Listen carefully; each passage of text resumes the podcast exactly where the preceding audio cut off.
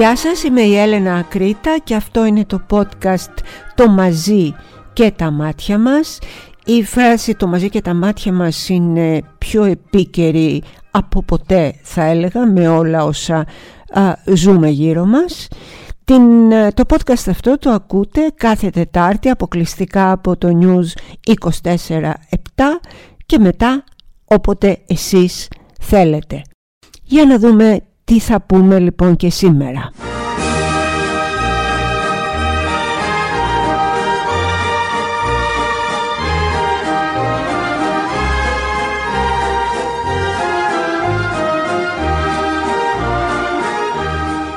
Ήταν μια δύσκολη εβδομάδα για μένα. Χαρακτήρισα πύριο νίκη την πρωτόδικη απόφαση που ε, με καταδικάζει να πληρώσω 8.000 από τις 100.000 που ζήτησε ο Μάρκος Εφερλής επιδικάζονται οι 8.000 για το κείμενο και την κριτική που άσκησα στο είδος του θεάτρου που υπηρετεί. Η απόφαση είναι πρωτόδικη. Πρέπει να σας πω ότι εγώ θα πάω στο εφετείο και αν χρειαστεί θα πάω στον Άριο Πάγο και αν χρειαστεί θα πάω και στα ευρωπαϊκά δικαστήρια διότι πιστεύω ότι όλο αυτό έχει να κάνει με τον αντιρατσιστικό νόμο, έχει να κάνει με τη ρητορική μίσους σε μισογίνικο, σεξιστικό, ομοφοβικό και χονδροφοβικό επίπεδο και νομίζω ότι κάποια στιγμή θα δικαιωθώ. Δεν θα το κάνω για μένα, θα το κάνω για όλους μας. Θα το κάνω μήπως επιτέλους μπορέσουμε να αναπνεύσουμε ελεύθερα από όλη αυτή τη δυσοδεία ε, που εκπέμπεται γύρω μας. Το κλασικό ερώτημα είναι αν η σάτυρα έχει όρια. Κατά την άποψή μου η σάτυρα ναι, έχει όρια. Αυτό δεν έχει να κάνει με τη λογοκρισία, αυτό έχει να κάνει με το ακριβώς αντίθετό της. Δεν είναι δυνατόν να χρησιμοποιείς ε, ευπαθείς ή ευαίσθητες κοινωνικές ομάδες και να τις χλεβάζεις κατά αυτόν τον τρόπο και να μένεις στο, να μένεις στο απειρόβλητο. Όταν λέμε ότι στον Μάρκο Σεφερλή, στο Δελφινάριο πηγαίνουν όλες οι οικογένειες ε, και μικρά παιδιά, ας δούμε λοιπόν γιατί πρέπει τα μικρά παιδιά να παρακολουθούν και να γελούν με σκηνές όπου ο πρωταγωνιστής χλεβάζει από τη σκηνή την κυρία στην πρώτη σειρά η οποία ε, είναι μια κυρία αφράτη και έχει αυτά τα κιλάκια και πρέπει να την κάνει ρόμπα. Γιατί πρέπει αυτό να το δει το παιδί, γιατί αυτό είναι κατάλληλο για ανηλίκους. Γιατί πρέπει να δει το χλεβασμό στους γκέι και μάλιστα στη χειρότερη μορφή τους, στην πιο παρακμιακή, στη μορφή που μας θυμίζει τη δεκαετία του 60 και τον Φίφι τον αχτύπητο που τον έπαιζε ο σπουδαίος ηθοποιός βεβαίως ε, Σταύρος Παράβας. Γιατί δηλαδή όλη αυτή η αναβάπτιση στην ε, κολυμβήθρα του Σιλοάμ του χτες των περασμένων δεκαετιών πρέπει για μας να είναι κάτι το οποίο να διαιωνίζεται σε βάρος ανθρώπων, σε βάρος ανθρώπων.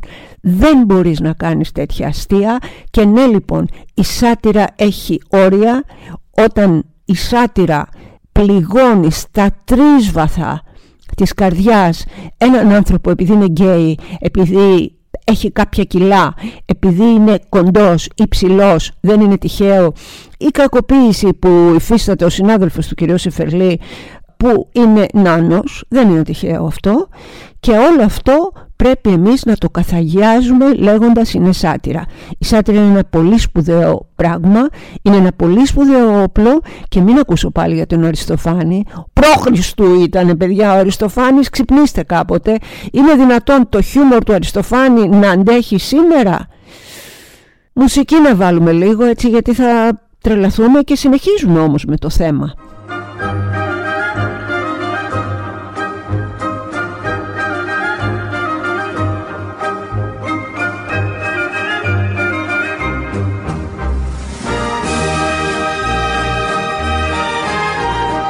Ακριβώς για αυτό το θέμα του TST σάτυρα σήμερα όπου έχουν δοθεί μάχες για τα ανθρώπινα δικαιώματα και τι ίσχυε πριν από 60, 40, 100, 200, χίλια χρόνια. Ακριβώς πάνω σε αυτό θέλω να σας θυμίσω μία δήλωση του Γιώργου Καπουτζίδη πριν από λίγα χρόνια που ζήτησε συγνώμη για ένα επεισόδιο του Παραπέντε. Το Παραπέντε είναι τώρα, πριν λίγο καιρό. Λέει λοιπόν ο Γιώργος ο Καπουτζίδης το εξής. Είχα σε ένα επεισόδιο τρανσφοβικά αστεία. Τότε δεν καταλάβαινα ότι αυτό μπορεί να ενοχλεί κάποιον άνθρωπο και γι' αυτό θέλω να ζητήσω συγνώμη. Μακάρι όταν ξαναπεχτεί αυτό το επεισόδιο να υπάρχει μία σήμανση. Θέλω να ζητήσω συγνώμη από τους διεμφυλικούς ανθρώπους της Ελλάδας γιατί αντιμετώπισαν με αστιάκια τον αγώνα τους για να είναι αυτοί που είναι για να βρουν τον εαυτό τους. Δεν είναι δουλειά κανενός να κάνει πλάκα με το φίλο και την ταυτότητα του άλλου. Αυτό ακριβώς λοιπόν λέει ο Γιώργος Καπουτζίδης απολογούμενος για το επεισόδιο που γράφτηκε πριν ελάχιστα χρόνια στο παραπέντε. Λέει δηλαδή δεν είναι δουλειά κανενός να κάνει πλάκα με το φίλο και την ταυτότητα του άλλου.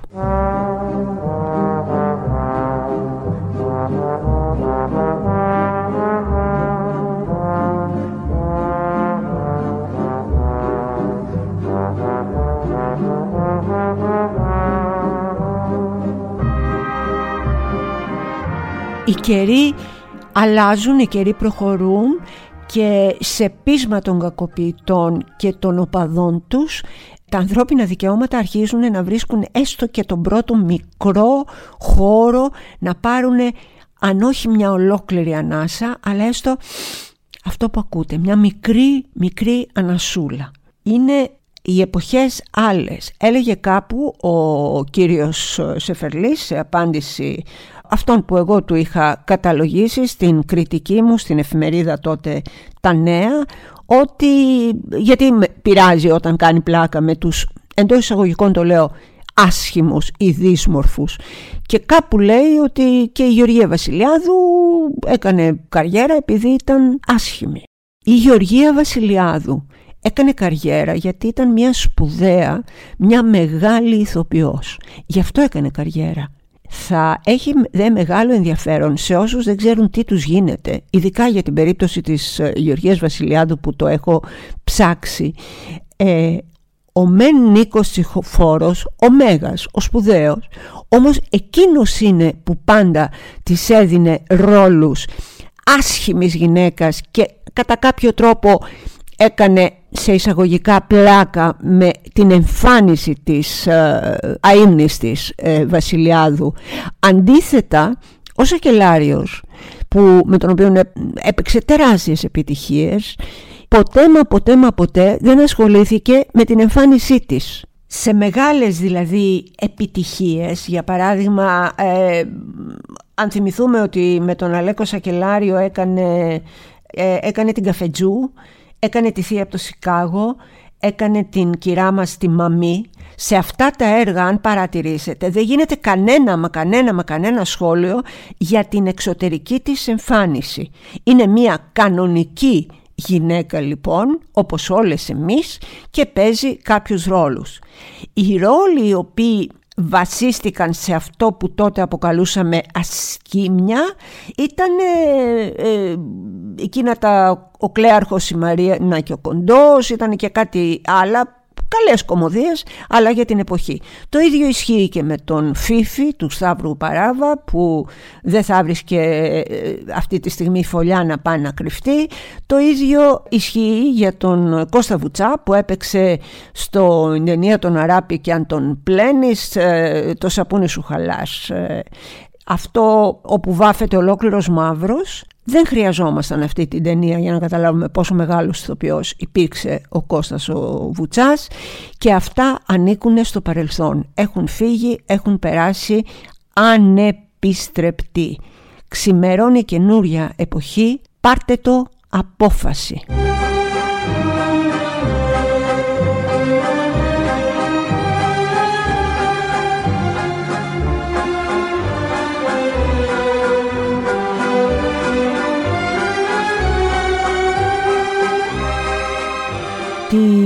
Μέρα έγινε αυτό με την ε, πρωτόδικη απόφαση και την άλλη μέρα δυστυχώς ή ευτυχώς αν θέλω να είμαι απολύτως ειλικρινής δικαιώθηκα. Ο Σεφερλής έκανε πρεμιέρα με ένα σύριαλ το οποίο πραγματικά ήταν η επιτομή της ε, κακοποίησης. Ένα σύριαλ όπου ε, υπάρχουν αστιάκια του τύπου με κυνήγαγε ένας να με βιάσει, έτρεχα, έτρεχα, έτρεχα, αλλά δεν τον πρόλαβα. Χα, χα, χα, χα.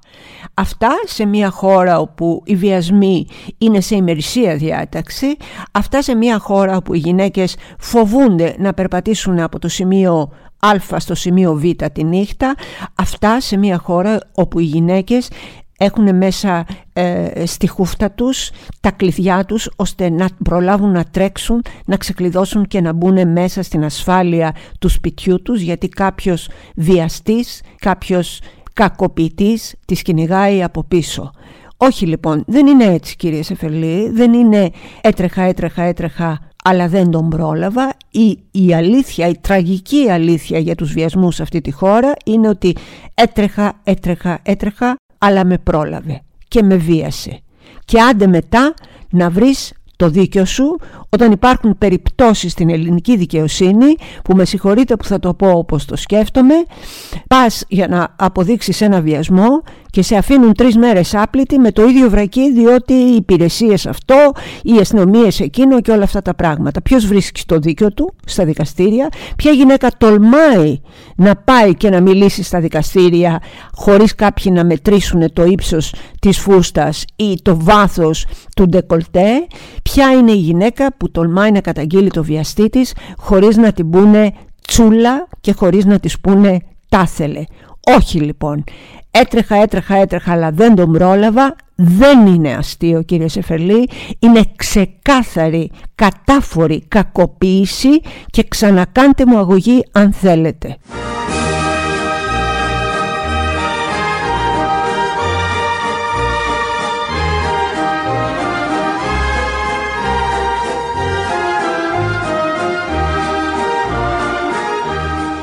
Πάμε τώρα και στην ε, περίπτωση της ε, συμμετοχής του Σπύρου Μπιμπίλα στη σειρά αυτή του Μάρκου Σεφερλή. Υπήρξε μια τεράστια κατακραυγή και υπήρξε μια τεράστια κατακραυγή διότι δεν είναι δυνατόν να είσαι πρόεδρος του Σωματείου Ελλήνων Ιθοποιών και να πηγαίνεις να συμμετέχεις στο σόου ή στο σύριαλ ενός ανθρώπου που είναι διαβόητος πια για τον κακοποιητικό του λόγο και από εκεί και πέρα να σου φταίνε οι άλλοι να σου φταίνε οι αυτοί που κάνουν λέει bullying στον Σεφερλί. Όχι, δεν κάνει bullying ο Σεφερλής στους ε, ε, παχύσαρκους, στους γκέις, στους αυτούς. Όχι. Εμείς που δεν θέλουμε αυτό το λόγο, εμείς που παλεύουμε ενάντια στη ρητορική μίσους, εμείς είμαστε που κάνουμε το bullying. Το επιχείρημα του Σπύρου του Μπιμπίλα, το οποίο το βρήκα επίοικος αστείο, ήταν ότι όταν πηγαίνει λέει ένας ηθοποιός ε, για να παίξει ένα ρόλο δεν ζητάει όλο το σενάριο ε, από την αρχή. Καταρχήν εγώ αυτό δεν το καταλαβαίνω, διότι ως σεναριογράφος ξέρω πάρα πολύ καλά και σεναριογράφος πολλών και μεγάλων επιτυχιών, ξέρω πάρα πολύ καλά πως όλοι μα όλοι μα όλοι οι ηθοποιοί πριν σου πούν το ναι ή το όχι ζητάνε να διαβάσουν τι στο διάλογο θα παίξουν. Να διαβάσουν λοιπόν το σενάριο. Δεν ξέρω γιατί ο κύριος Μπιμπίλας αυτό το πράγμα όχι μόνο δεν το έκανε, αλλά θυμώνει και από πάνω. Θέλω να ξεκαθαρίσω κάτι.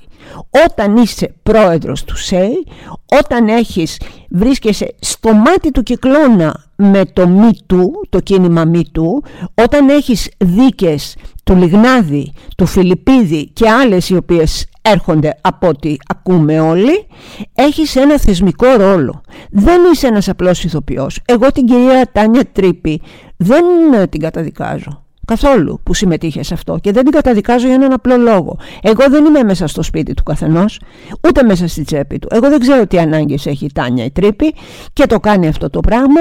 Μπορεί να έχει οικονομικές ανάγκες. Κατά τα άλλα, μου είναι μια γυναίκα η οποία μου είναι εξαιρετικά συμπαθής, μια ακτιβίστρια δυναμική στα θέματα των ε, ζώων και μια εξαιρετικ...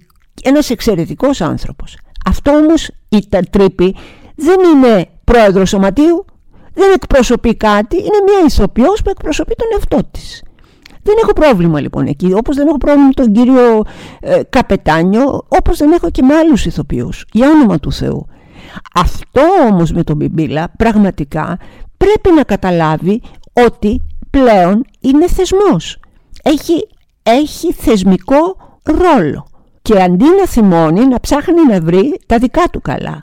Θέλω να σας πω και κάτι άλλο. Εγώ τον Μπιμπίλα τον αγαπάω παρόλα αυτά. Και τον αγαπάω ειλικρινά διότι όσα έχει κάνει αυτός ο άνθρωπος για τους συναδέλφους του δεν τα έχει κάνει κανείς ποτέ. Όταν λέω κανείς ποτέ, εκείνος έτρεχε πάντα, πολύ πριν γίνει πρόεδρος έτσι, πάντα τα έκανε αυτά, με τα σακουλάκια να βοηθήσει τους φτωχούς συναδέλφους του, τους άπορους, αυτούς που είχαν μια μηδενική σύνταξη, έτρεχε να τους βοηθήσει, να τους στηρίξει, να τους πάει να φάει, να φροντίσει κάτι για τα νοσοκομεία και το έκανε μόνο από την καλή του την καρδιά. Μπορεί να τον έβλεπα σε όλες τις πρεμιέρες αλλά τον έβλεπα και στην κηδεία του απλού συναδέλφου του να είναι δίπλα και να είναι ειλικρινά συντετριμένος. Έχω δε και μία προσωπική εμπλοκή σε αυτό το θέμα.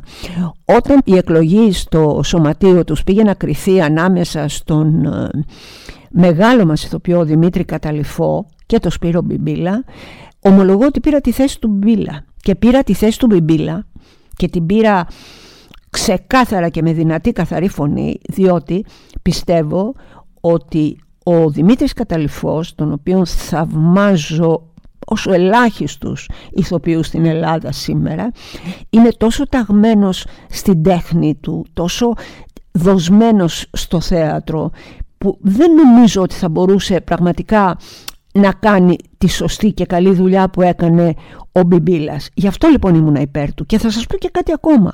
Παρόλο αυτό που έγινε και πάρα πολλοί του ζητάνε να παρετηθεί από το, από, ως πρόεδρος τέλος πάντων του ΣΕΙ, εγώ δεν συμφωνώ. Πιστεύω ότι πρέπει να παραμείνει. Πιστεύω ότι ένας πολύ καλός πρόεδρος έκανε ένα λάθος. Έκανε ένα λάθος και ήταν και χοντρό. Αλλά πρέπει να παραμείνει στο σωματείο πρέπει να συνεχίσει να βοηθά και να στηρίζει τους συναδέλφους του, όπως το έκανε πάντα. Το πολύ απλό θα ήταν να πει παιδιά έκανα λάθος, γράψε λάθος, συγγνώμη. Τον αγαπάμε όλοι τόσο πολύ που θα τον συγχωρούσαμε και εγώ πρώτη θα έδινα μάχες για αυτόν. Αλλά όχι να μας βγει και από πάνω. Έλεος.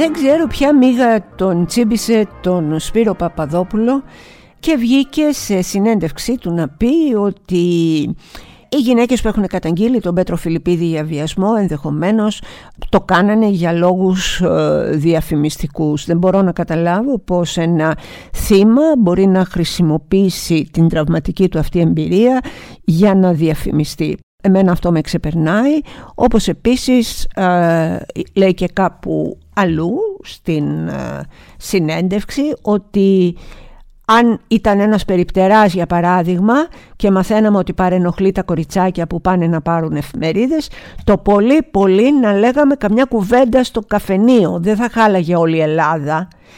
Όχι δεν θα λέγαμε μια κουβέντα στο καφενείο Σπύρο και κανονικά θα έπρεπε να χαλάσει όλη η Ελλάδα. Έτσι πρέπει να είναι αυτή η κοινωνία και προς τα εκεί πρέπει να αγωνιστούμε. Στεναχωρήθηκα ιδιαίτερα γιατί ε, καταρχάς το Σπύρο σαν ηθοποιό τον σέβομαι πάρα πολύ. Θεωρώ ότι η υποκριτική του έφερε μία νέα, δημιούργησε μία νέα σχολή ε, στην ελληνική τηλεόραση με τα πρώτα ακόμα εκείνα σύριαλ που έπαιζε ως νεαρό παιδί ακόμα με τον ε, Γιώργο Κωνσταντίνου που παίζαν τον πατέρα και το γιο και τα λοιπά ήταν τόσο διαφορετικός, τόσο αφαιρετικός, τόσο λιτός, τόσο καθημερινός ο τρόπος που έπαιζε που πραγματικά θεωρώ ότι σε εκείνη την καμπή τουλάχιστον υπήρχε το πριν και μετά υποκριτικά πάντα τον πριν και μετά από τις ερμηνείες του Σπύρου Παπαδόπουλου. Στο θέατρο επίσης είναι εξαιρετικός και όποιος δεν τον έχει δει πραγματικά ε, αξίζει να παρακολουθήσει η παράστασή του. Σε προσωπικό επίπεδο τώρα, εγώ τον αγαπάω. Τον αγαπάω γιατί είχαμε κάνει πριν χρόνια όταν ήμουν παντρεμένη με τον Κώστα τον Αρσόγλου πάρα πολύ παρέα με τον Σπύρο και την τότε σύζυγό του την Αθηνά Τσιλίρα. Μπορώ να σας πω ότι ήμασταν αχώριστοι. Είναι καλός, είναι δοτικός, είναι γενναιόδωρος, ασχολείται με τη δουλειά του με πάθος. Δεν καταλαβαίνω, γι' αυτό είπα ρε Σπύρο, τι μίγασε τσίμπησε, τι ήταν αυτό τώρα που είπες. Διαφωνώ οριζοντίως και καταθέτως, ε, το καταθέτω με αγάπη, θέλω να πιστεύω ότι θα το ξανασκεφτείς. Δεν σου πρέπει, φίλε μου. Αυτή η δήλωση δεν σου πρέπει. Μόνον αυτό. Και πάντα με αγάπη το ξέρεις.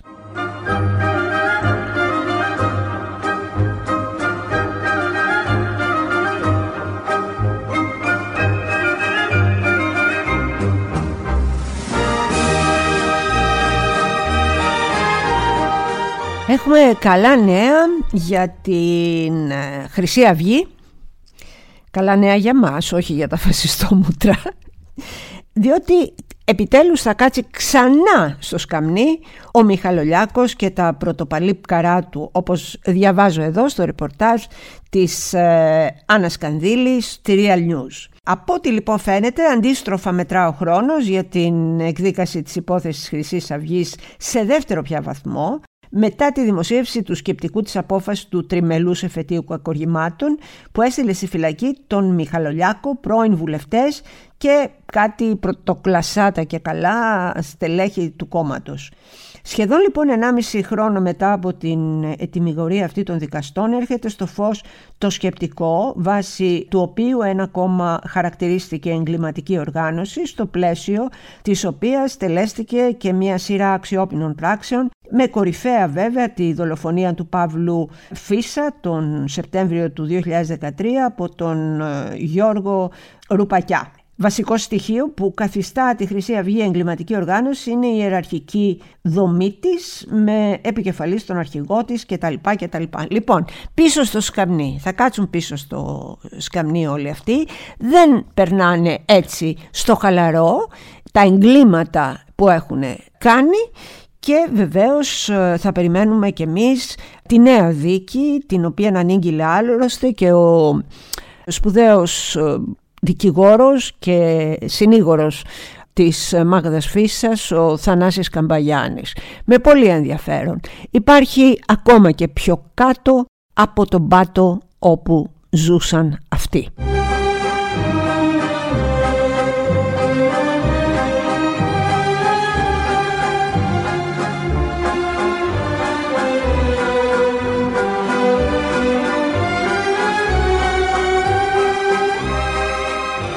Δεν ξέρω, μπορεί να κάνω λάθος, αλλά δεν νομίζω ότι υπήρξαν ή θα υπάρξουν για τα επόμενα 30 χρόνια υποθέσεις τόσο πολύ φρικαλές όπως αυτή με την περίπτωση της ε, Πισπυρίγκου, του άντρα της και των τριών παιδιών. Δεν προδικάζω τίποτα. Υπάρχουν βέβαια βάσιμες ενδείξεις για αυτό που έχει γίνει. Αυτό που πραγματικά είναι καταπληκτικό είναι ότι τώρα το ζευγάρι ξεσκίζεται, δηλαδή ο ένας θα ρίχνει στον άλλον, δεν υπήρχε ίχνος αγάπης σε όλο αυτό και γιατί να υπάρχει, γιατί να υπάρχει όταν μια γυναίκα φέρεται ότι δολοφόνησε τα παιδιά της για να μην την απατήσει ή να μην την εγκαταλείψει ο άνδρας της. Γιατί πείτε μου έναν καλό λόγο αυτό το ζευγάρι να έχει μία υγιή σχέση μεταξύ τους. Εκείνος λοιπόν λέει ότι φταίει αυτή, αυτή λέει ότι φταίει εκείνος, η αδελφή της ε, Πισπυρίγκου λέει ότι ο άντρας της την έδερνε, ο άντρας της δίνει συνεντεύξεις, γίνεται ένα απόλυτο μπάχαλο, γίνεται ένα απόλυτο χάος. Πιστεύω πραγματικά ότι εάν υπάρχει ένα δείγμα για την ταχύτητα με την οποία καταραίει ο κοινωνικός ιστός γύρω μας, αυτό είναι το έγκλημα της Πάτρας. Δεν έχει κανένας μας λόγια, δεν θέλουμε να την κρεμάσουμε, δεν θέλουμε να την λιντσάρουμε, αλλά πραγματικά θέλουμε όποιος φταίει, ο ένας από τους δύο, αν φταίνε. Θα το αποδείξει το δικαστήριο αυτό. Είτε ο ένας είτε ο άλλος να μπουν και να είναι ισόβια. Να μπουν και κάποιος να πετάξει το κλειδί. Δεν αντέχεται όχι μόνο από αυτούς που λένε «Μα είμαι μάνα και δεν το αντέχω» από κανένα άτομο με ενσυναίσθηση. Αν τα πράγματα είναι έτσι, οι άνθρωποι αυτοί θα πρέπει να τιμωρηθούν πολύ πολύ σκληρά.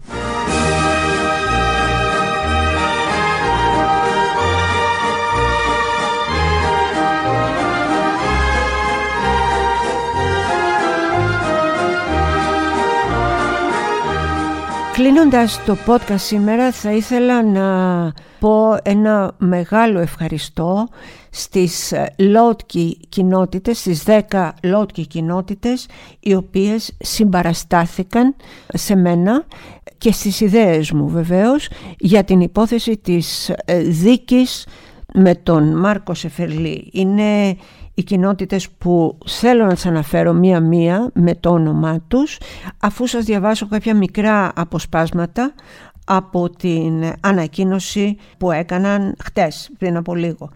Λέει λοιπόν το εξής. Το δικαστήριο σήμερα μας είπε ότι σε αυτή τη χώρα είναι ανεκτό να αισθάνονται ότι κακοποιούνται από και επί σκηνής γυναίκες, ξένοι, χοντροί, γκέι χωρίς να κουνιέται φίλο. Το βασικότερο όμως είναι ότι το δικαστήριο είπε ότι πρέπει να πληρώσει αυτός που αντιστάθηκε και αρνήθηκε να συμπράξει στο συνέστημα του εξευτελισμού των συνανθρώπων του. Πρέπει να πληρώσει ο υπερασπιστής, δηλαδή η Έλενα Ακρίτα. Και συνεχίζουν πιο κάτω ως οργανώσεις της κοινωνίας των πολιτών δηλώνουμε την αμέριστη συμπαράστασή μας στην Έλενα Κρήτα και τον απόλυτο σεβασμό μας που ακόμα και με προσωπικό τίμημα αδιαπραγμάτευτα συνεχίζει να είναι με τη σωστή πλευρά της ιστορίας και να υπερασπίζεται τα δικαιώματα, την αξιοπρέπεια και τις ζωές μας. Εκφράζουμε τις ευχαριστίες μας στην Έλενα Κρήτα και σε όσους δημιουργούς σπρώχνουν την ιστορία της αληθινής ισότητας μπροστά. Εμείς θα μείνουμε με την Έλενα Ακρίτα. Οι οργανώσεις που υπογράφουν είναι οι οικογένειες Ουράνιο Τόξο, οι Rainbow Seniors, οι περήφανοι γονείς, η Proud Seniors of Greece, ομάδα υποστήριξης Λότκι ατόμων ηλικίας 50 και άνω, Λότκι Plus, ομάδα Λότκι ΣΥΡΙΖΑ Προοδευτικής Συμμαχία, Θεσσαλονίκη Pride, Φεστιβάλ Περιφάνειας Θεσσαλονίκης, Πολύχρωμο Σχολείο, Rainbow School, Color Youth, κοινότητα LGBTQ νέων Αθήνας, ΛΟΑΤ ΑΜΕΑ και ελληνική κοινότητα Intersex Greece. Ε, θερμά τους ευχαριστώ, με κάνει ακόμα πιο ταπεινή αυτοί οι σπουδαίοι άνθρωποι που μάχονται μόνοι και αβοήθητοι να με αποκαλούν υπερασπίστρια των ανθρώπινων δικαιωμάτων. Τους βεβαιώνω δεν θα το βάλω κάτω. Ε, θα συνεχίσω να είμαι στο πλευρό τους και να δίνω τους αγώνες τους για λογαριασμό όλων μας. Τα ανθρώπινα δικαιώματα για μένα είναι ό,τι πιο ιερό, ό,τι πιο μεγάλο, ό,τι πιο σπουδαίο και θεμελιώδες έχει αυτός ο κόσμος.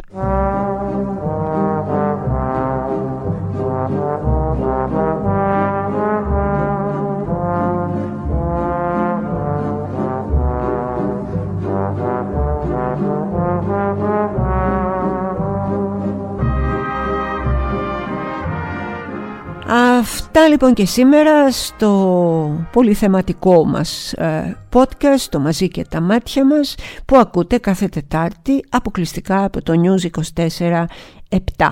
Θέλω να σας ευχαριστήσω για τα άπειρα μηνύματα στήριξης, αγάπης και παρουσίας για τα θέματα που προκύπτουν στη ζωή μου είτε πριν με, την υιοθεσία του γιού μου είτε ε, αυτή τη φορά με την ε, ε, πρωτο, πρωτόδικη απόφαση σε Εφερλή θέλω να σε ευχαριστήσω που είστε δίπλα μου δεν είμαι εγώ δίπλα σας εσείς είστε δίπλα μου εσείς είστε κοντά μου και νιώθω βαθύτατη ευγνωμοσύνη για την παρουσία σας στη ζωή μου Το μαζί και τα μάτια μας. Το μαζί και τα μάτια μας παιδιά. Τίποτα άλλο.